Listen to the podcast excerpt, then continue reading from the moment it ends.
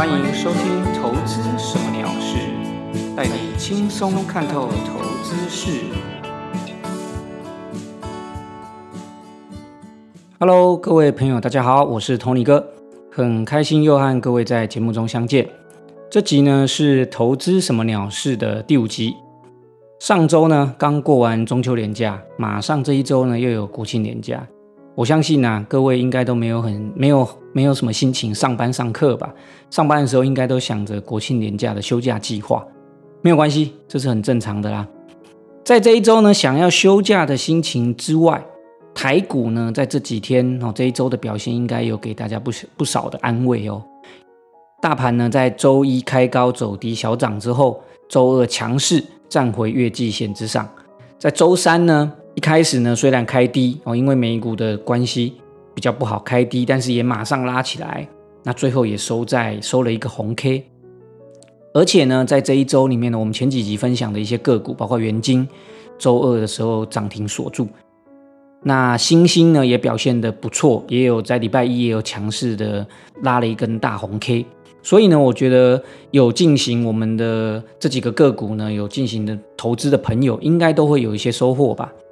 好，但是这些呢，我一样我会在最后一部分的时候分享近期的台股盘势以及个股的分享，我们会再提到。那么既然年假的前后大家都没有什么心情上班上课嘛，这一集呢，我就来谈一谈不用太认真严肃，而且跟投资比较没有相关的话题。哦，那我会跟大家来分享一下我之前做的一个催眠治疗的案例。大家如果有看简介就知道，我其实在今年拿了一个催眠治疗师的证照，这是美国催眠师协会的一个证照。其实，在美国，你如果要做催眠治疗，你需要拿到这个证照。不过呢，在台湾因为没有相关的法规规定啊，所以他我真的是纯粹有兴趣，所以也就拿了这个证照。这个话题呢，如果大家是要专心听。啊，投资听我报盘式的，你可以跳到盘势分析的那个部分。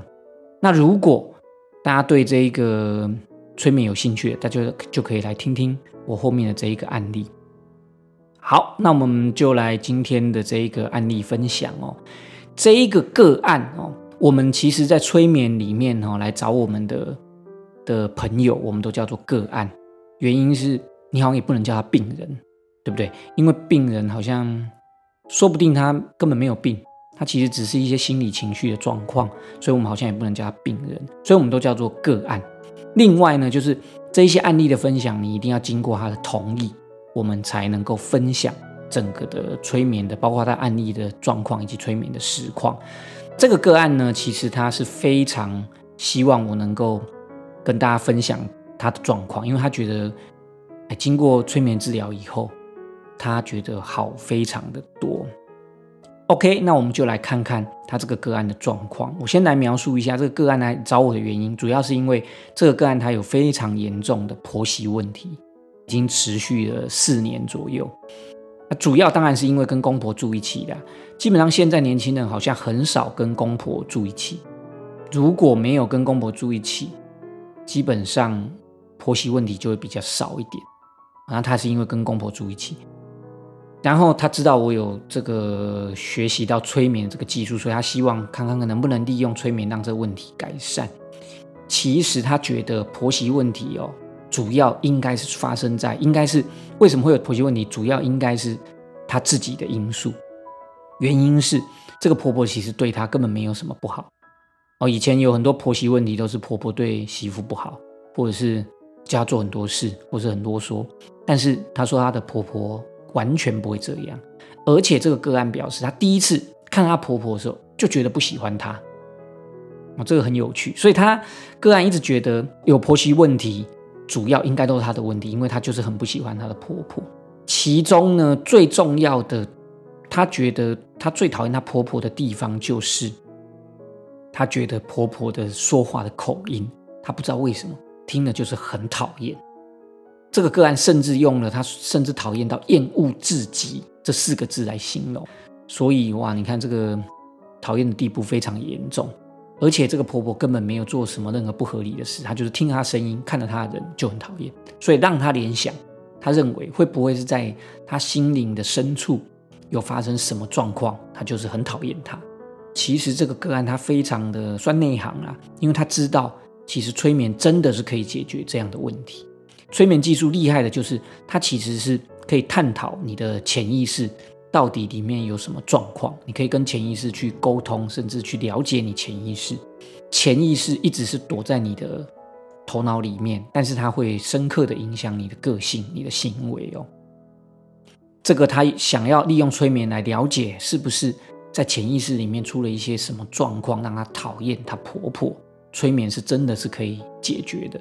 我们可以利用催眠了解他真的躲在潜意识里面的深层原因，另外也可以顺便在潜意识里面让他去改善。不过第一步一定。要找到真正的原因，我们来才能够有办法做后续的改善。OK，这个是刚刚这个个案它整个的一开始的状况哦，描述给各位听众知道。再来，我们就会进入到真正的催眠过程。其实催眠过程呢很有趣，它其实第一步我们要对这个个案做催眠的测试，你要测测看这个个案他有没有办法接受催眠，或者是说他可以进入催眠的多少的程度。才可以去评估说后续怎么去处理。那事实上呢，我们经过对他的测试，发现，哎，这一个个案其实他是蛮适合被催眠的啦。其实被适合被催眠的，他要有两个特质，一个特质其实他要能够专心，他能够专注。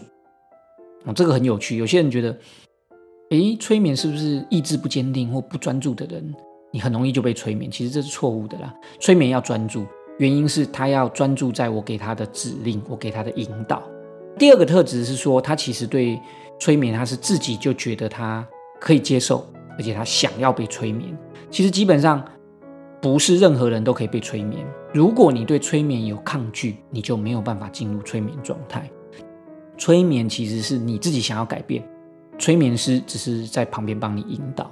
另外还有很多人有一些不太正确的概念，他觉得催眠就是一个弹指啪。你就进入催眠状态，然后你就可以被催眠师为所欲为的控制。其实这是不对的，因为我刚刚讲过，催眠是要专注的听着我的引导。所以事实上，在催眠的时候，你全程都是非常的清醒，只是他使用的脑波啦，他使用的脑波状态跟我们现在一般在使用脑波状态是不太一样。他会进入比较催眠状态的脑波，这个也许未来有机会哈，这些比较理论的东西，我之后会再。跟大家分享所以事实上，在催眠的时候你是清醒的。你如果是不清醒的，那叫什么？那叫睡着。你一旦进入了睡着、睡觉的状态，其实催眠就失败了。我我也没有办法对你进行任何催眠，因为你已经睡着了。大家也要改变这个概念，就是说催眠不是任何时刻都有办法被催眠。再来就是说，你催眠的时候，不是说我给你下任何指令，你都可以接受。原因是你要非常清醒。好，根据以上的介绍之后，这是催眠的一个大概了。我们直接回到，我们还是回到这个个案。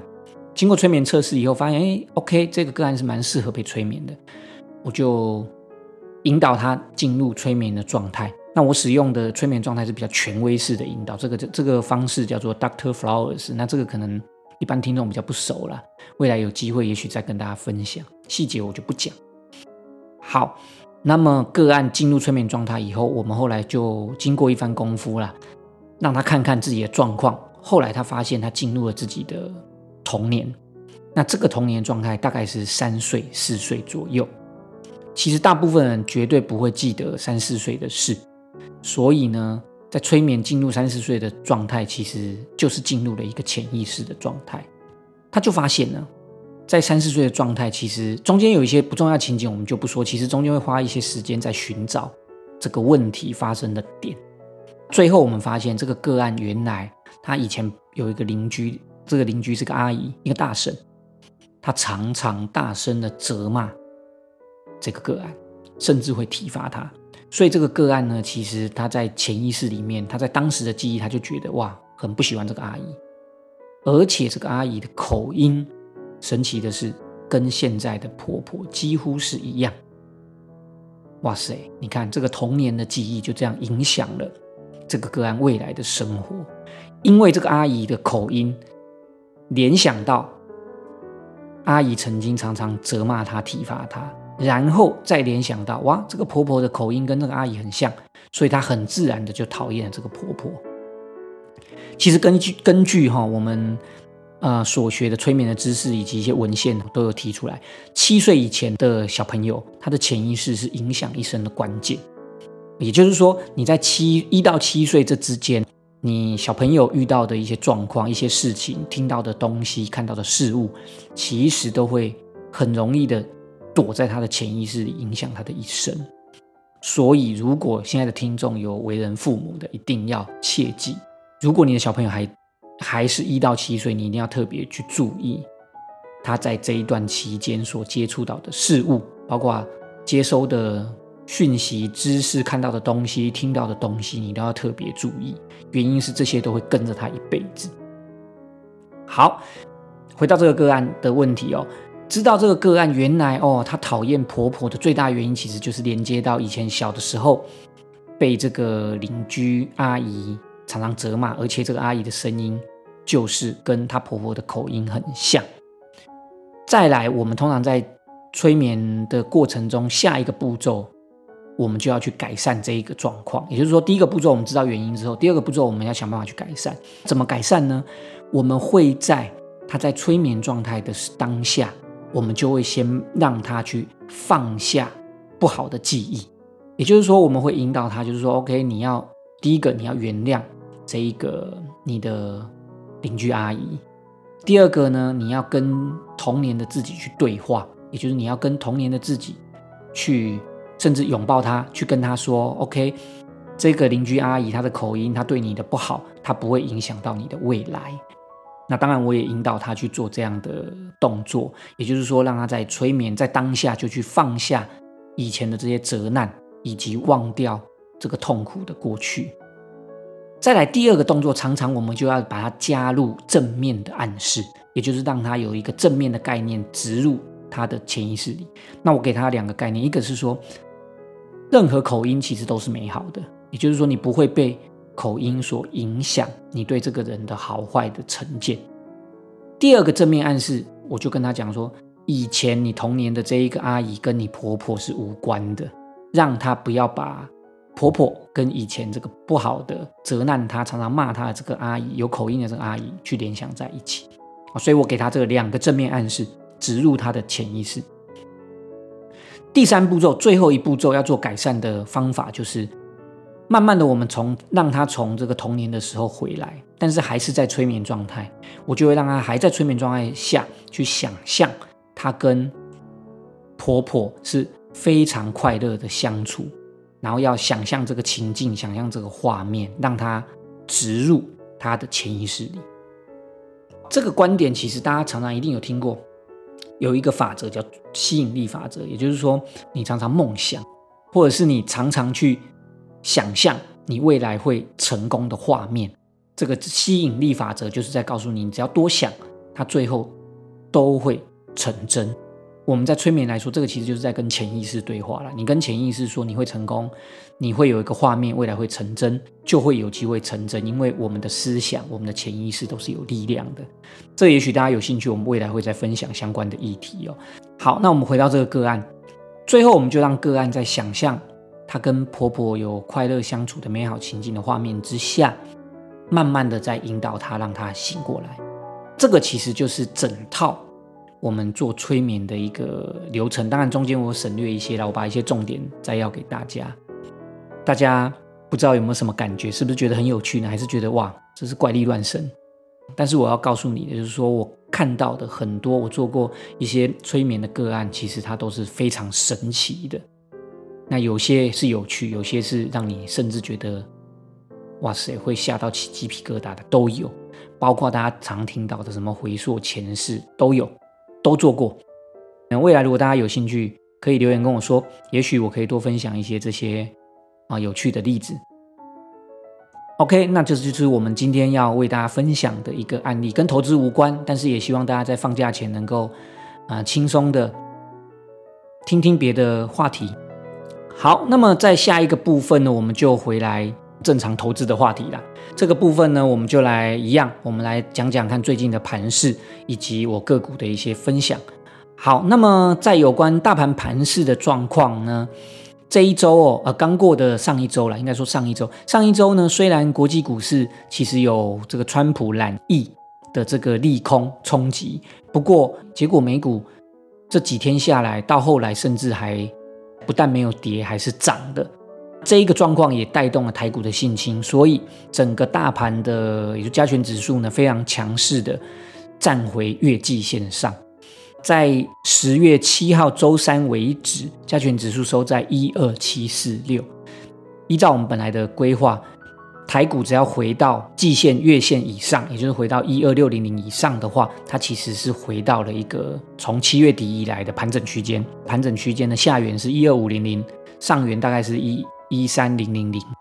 在这个状况下，其实大盘哦最近区间震荡，其实很容易因为消息面上冲下洗啦。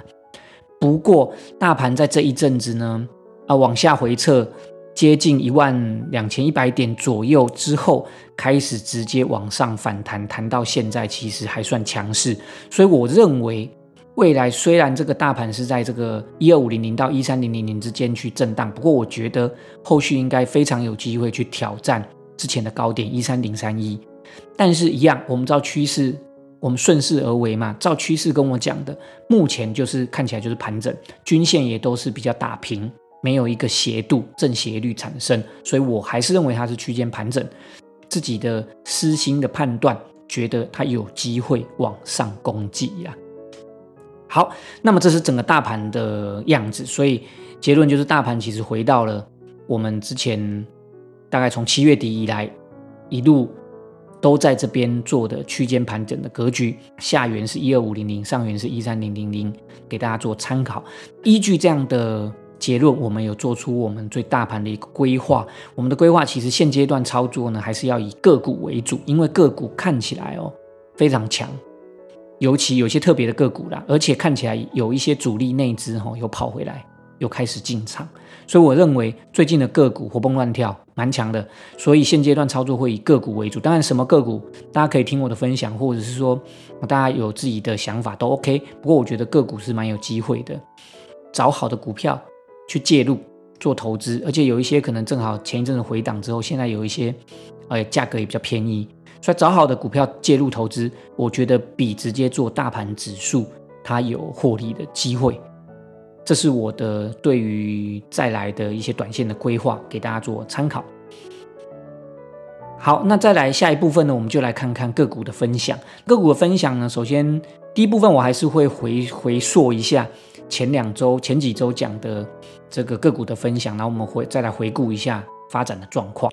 那首先第一档呢，就是六四四三的元金，这是我从一开始就分享的个股，也是我现在目前的。持股算是它的主，它是我，它是我的持股主力啦哦。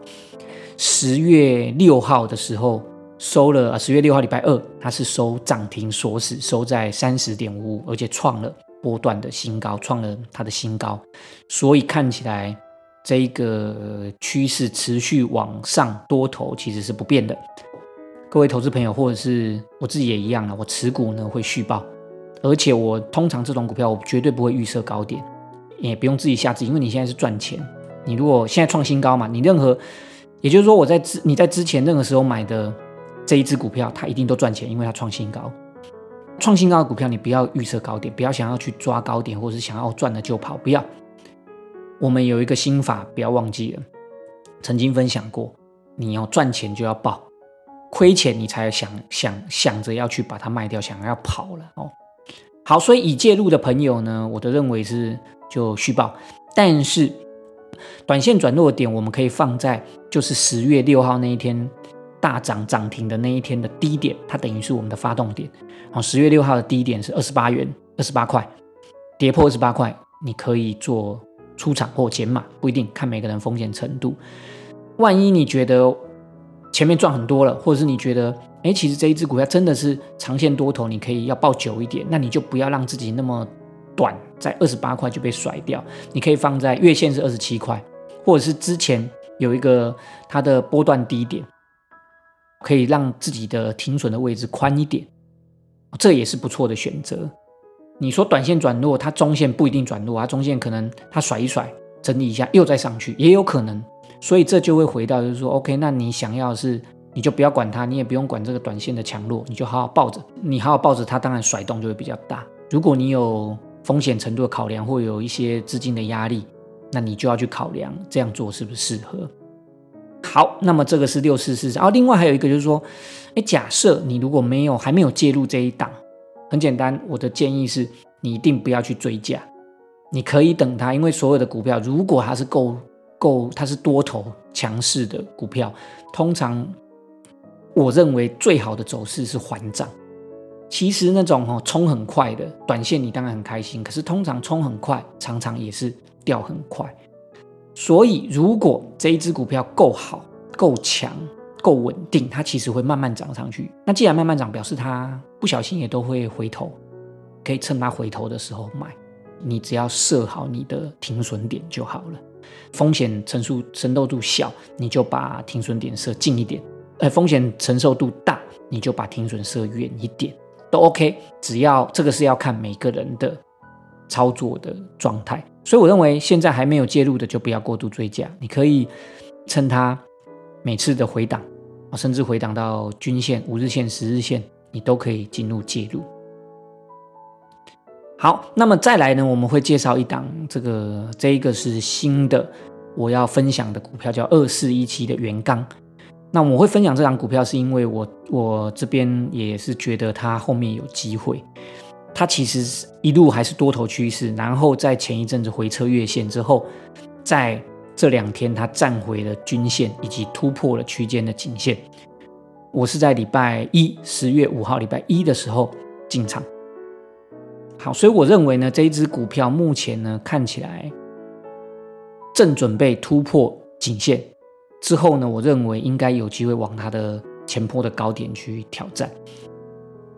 如果我未来还要继续介入的话，我一样是会等它慢慢的回头再买。可是其实事实上这一支跟元金不太一样，元金是一路多头创高，这一支已经回档，目前的价位我觉得都算合理了。